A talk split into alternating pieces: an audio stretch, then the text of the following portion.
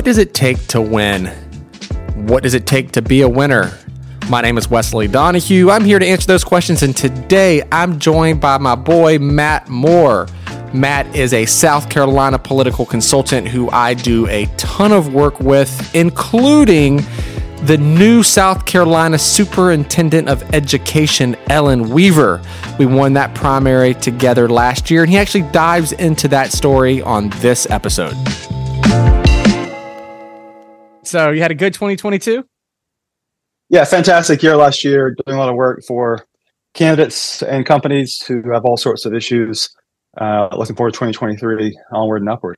Here we go. What do you got popping now? Mostly public affairs stuff?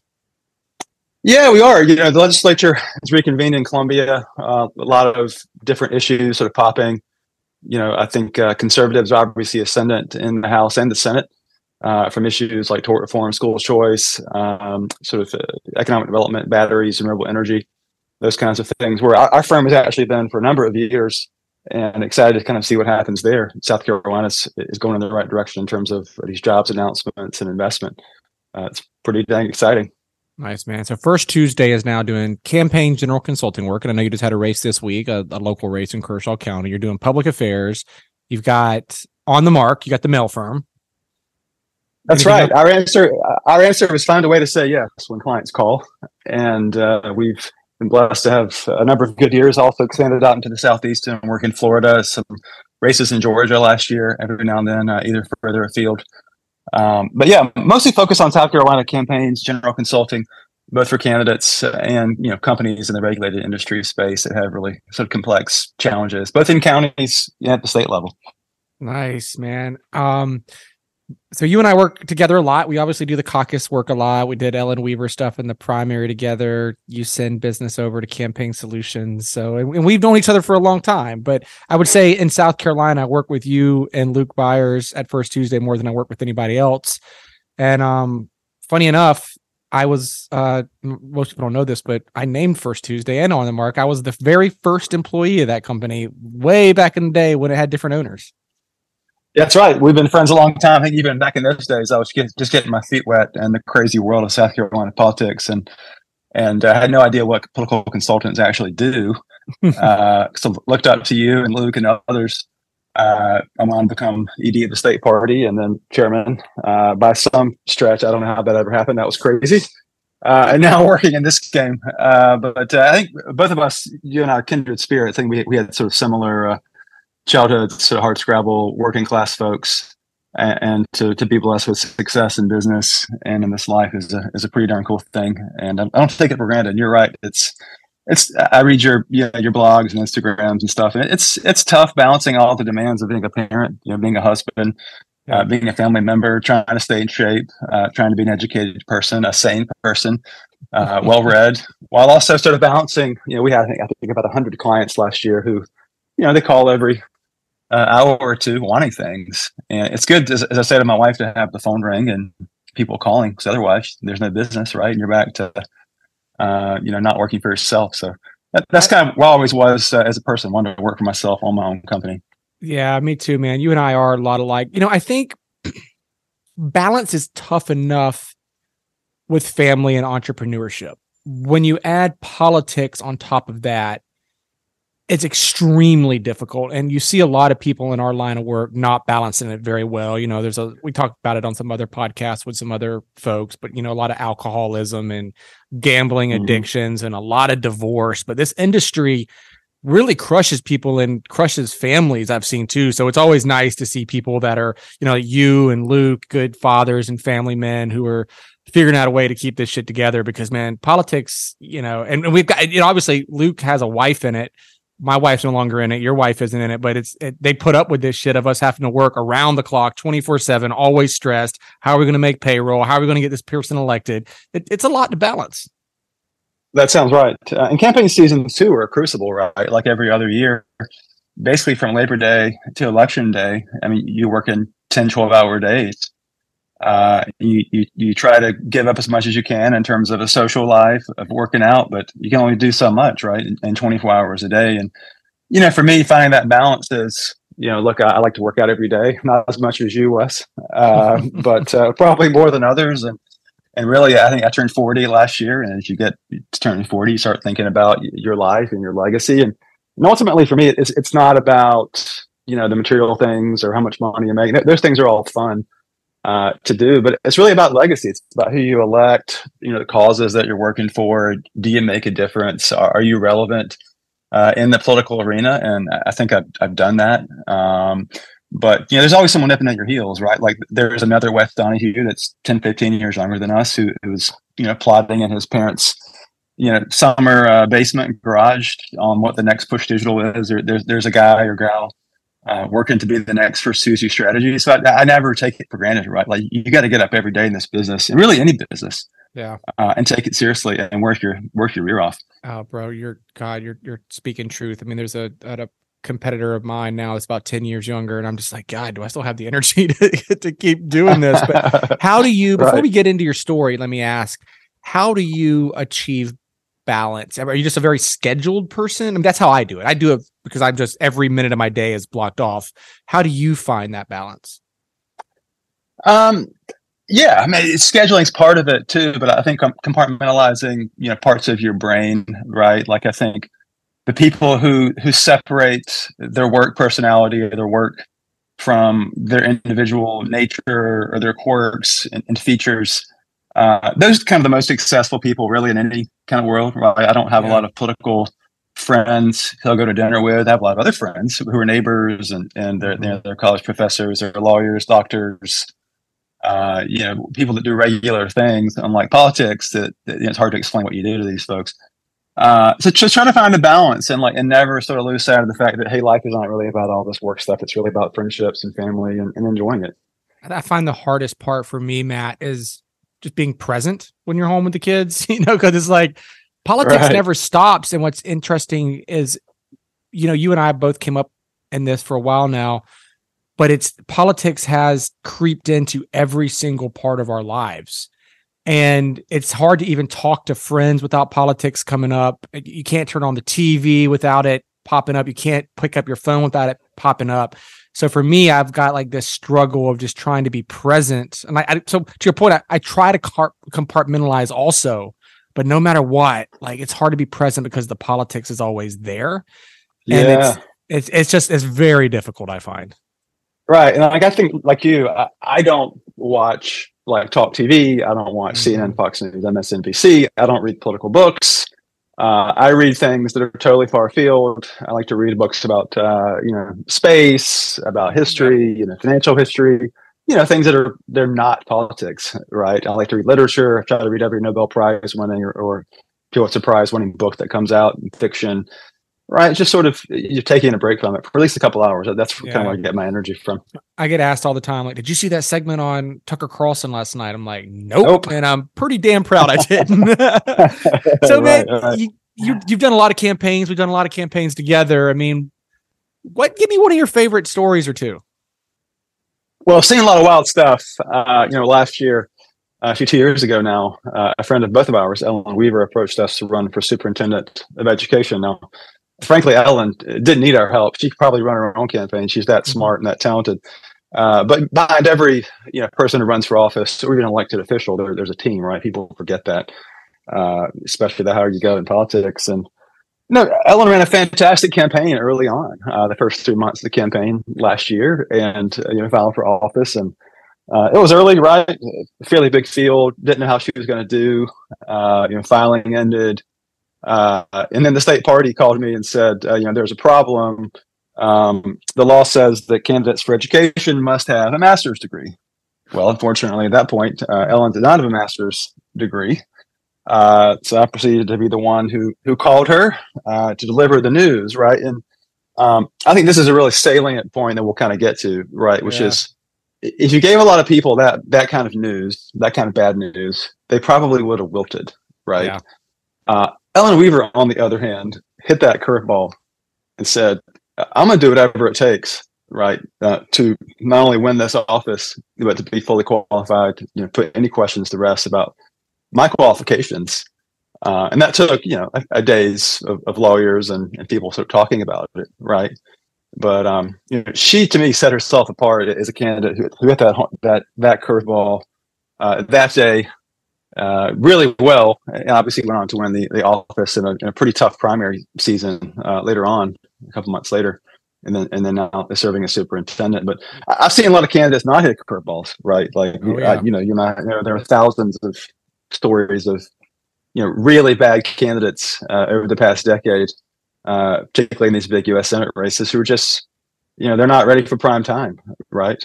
Um, but but Ellen was one of those who who who saw it through and got it done. Yeah, it was insane how she was able to get it done so fast. Excuse me, I've got a little bit of a cold here. I'm sure folks can hear that on here. Um, it, while also campaigning, I mean, campaigning and fundraising is such a full time job. Uh, we worked with her more in the primary. Obviously, those two weeks in the runoff, I was intimately involved there, helping with some messaging with you guys and with that TV ad my kids to this day still run around going, "Thank you, Kathy Maness."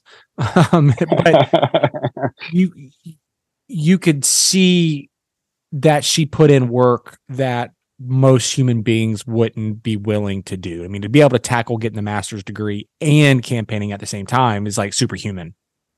Yeah, it was Herculean what what she did, and you know, and, and frankly, like we had a lot of conversations, uh, you know, with reporters and others, you know, lawyers, friends, even neighbors about you know how this qualification got into law. Uh, and all that you know for a good candidate like ellen kind of became irrelevant. What's there right? Like play your cards as you're dealt. Like work your rear off i mean literally for nights and weekends for months and months and months uh, to see this through. And she did it you know, it kind of reminds me of a, a story about trey gowdy so uh, years ago before trey wanted to run for congress he uh, was talking to terry sullivan and i about running for attorney general and then we found out very last minute that a solicitor can run for anything he wants except attorney general. And if he runs for attorney general, he loses all of his retirement money.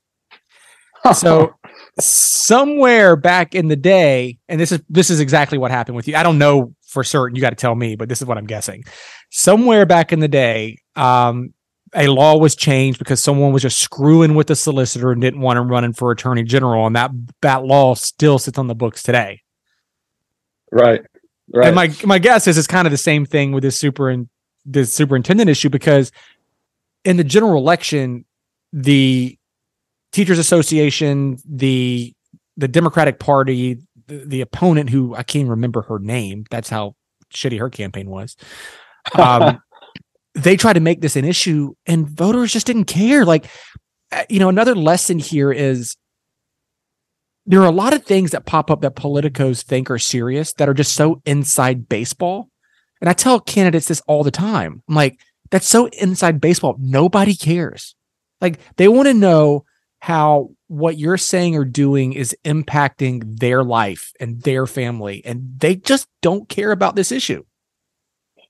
Right, and that, that's sort of the unfortunate spot we find ourselves in nationally too. Right, in, in this presidential election, I, am one that's hopeful that the presidential election coming up will be about those table uh, issues that, that you know husbands and wives talk about: paychecks, retirement accounts, you know, kids, schools. Right, but instead, you know, where where Facebook and Twitter have kind of led us in this political world. And look, I love that we can all buy ads on Facebook and make money on that, but yeah, is that uh, whoever can can yell the loudest and have the silliest little Facebook ads you know, or say the most outlandish thing on Twitter is sort of where everyone focuses, and it's just it's just unfortunate, and I'm not sure the way out of that. But yeah, you're definitely right. I think there's also a lesson here about preparation because you were able to identify that with Ellen pretty on, so that when the curveball really came in the general election, you were re- you were already ready for it uh, as opposed right. to say some of the stuff we dealt with with Herschel Walker this year. Talk about curveballs. Right. I mean, there was a curveball yeah. legitimately every four or five hours. I mean, there would be a curveball at 9 a.m. and by 3 p.m., you know, we're trying to figure out the 9 a.m. curveball, how to hit that one. And then by 3 p.m., there's another curveball already coming on our face. Right. right. And we were unprepared for them. But I think, um, a lesson to politicos is you can be ready for these curveballs if you just do your due diligence and you get out ahead of it which is exactly what you did with Ellen when you called her and she was like, screw it, let's do it. You know, a, a Richard Branson right. thing, screw it, let's do it. A lot of people would have just said, no, I'm going to, I'm done with this. I'm not going to even try to swing at this curveball. But because you had prepped her, she was like, all right, let's, let's roll. And by the time the real hit came in the general election, you already kind of had it taken care of. Right, right, and that's right. I, I, love sports, right? And one of my favorite sports moments in the 1988 World Series when Kirk Gibson, like the limb side of the dugout, uh, faces I think Dennis Eckersley with the with the A's, yep. right? Uh, goes to three two, runner second and third. Uh, you know, he can barely walk. Uh, Eckersley throws a slider, hits it over the fence. Well, come to find out, and by the way, that the call of that game uh, from I think Joe Buck maybe or his father I don't believe what I just saw. The best call in Major League Baseball history on, on the radio. That's sad point. Anyways, uh, come to find out, uh, in their pregame planning, to your point, he had uh, had talked to another player or coach, and they said, "Hey, if you get three and two against Eckersley with runners on base, he's going to throw you a slider, a curveball, right?" Oh, so wow. he's sitting on curve. He's sitting on the curveball, knocks it over the fence, right? Like the preparation, you know, that, go, that goes into these campaigns, the, the preparation that goes into successful people uh, you know, people don't recognize it. I think it's an under sort of told story in our culture. Um, you know, America's, I, I think, special and unique in that regard, where you know you can be the best at what you do, but hey, someone else is coming behind you. Uh, you know, like, people love or hate LeBron James. I think LeBron James is amazing. Uh, but to be 38 and to be well, you know, I, am 40, so I, mm-hmm. I, remember being 38. To be able to physically compete with guys that are 21, 22 years old right out of college, as a 38 year old physically. I mean, the amount of preparation that takes. And it's true too of, um, of the best congressmen, the best senators, the best governors, right? The best House members going on down the ballot, right? Like, you know, these folks are sitting around at night reading briefings.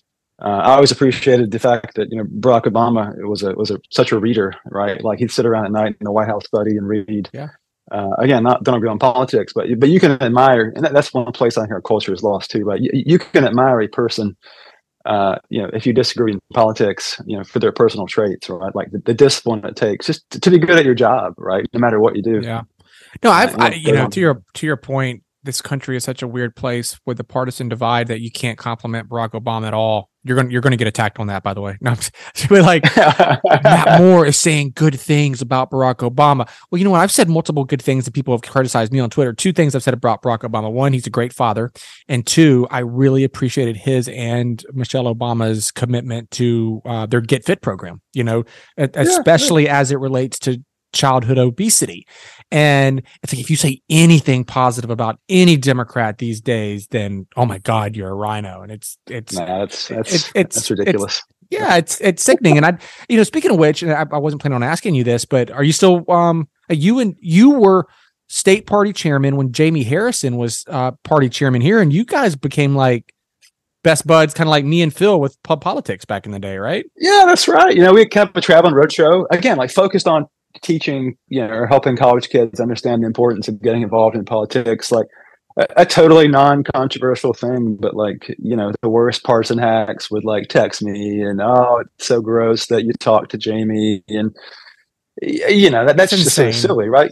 Because you, because your admiration for a person can go beyond politics, right? And I'm as proud as can be. The guy, you know, Jamie, to, to become DNC chair from South Carolina, man, what a what a big deal! And um, you know, excited to see what he does. Yeah, I'm I'm proud of Jamie. He's a smart guy. He's an honest and ethical guy, and I like him a lot. You and I both helped whip his ass with Lindsey Graham, and I'm right. I'm glad we did. And I would fight him again in a heartbeat, but that doesn't mean I can't yeah. like the guy and think he's a he's a great human being. I'm he's just got bad ideas, and I'm going to whip his ass when I can. That's right. That's exactly right. He, t- he told me, uh, "Good job." Once we beat him uh, in that game. Did he really? So, yeah. I'm I'm still a little sore with him on one issue.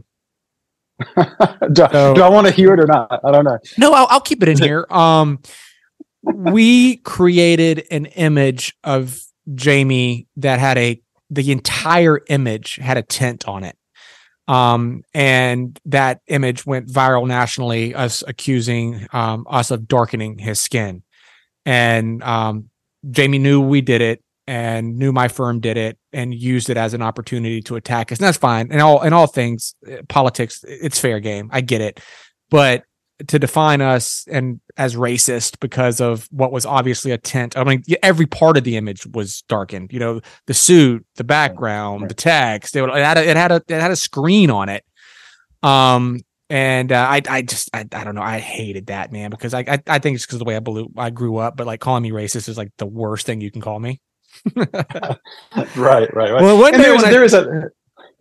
Go ahead. Sorry. No, no. I mean, I I, I haven't talked to him about it, but one day I'm going to call Jamie and just be like, "Come on, man. You know that was horse shit." I mean, Jamie's such a nice guy. I'm sure he would take your call, right? So Yeah, I, I like him. In fact, he back in the day, um, he said he was going to rec- and I think he did recommend me for um. Gummit, Matt. What's the name of the group you're in? The state group, Li- Liberty, Liberty. Fellowship. Liberty Fellowship. Yeah. He said that he would be one of my sponsors with Shane Massey, and I think he. And, and uh, now that I recall, he did put in some good words for me. So he's a good dude. Yeah, exactly.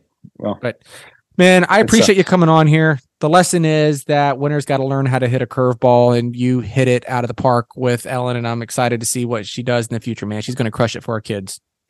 hey, same here. Good to be here, Wesley. Take care, buddy. All right, brother. Thanks.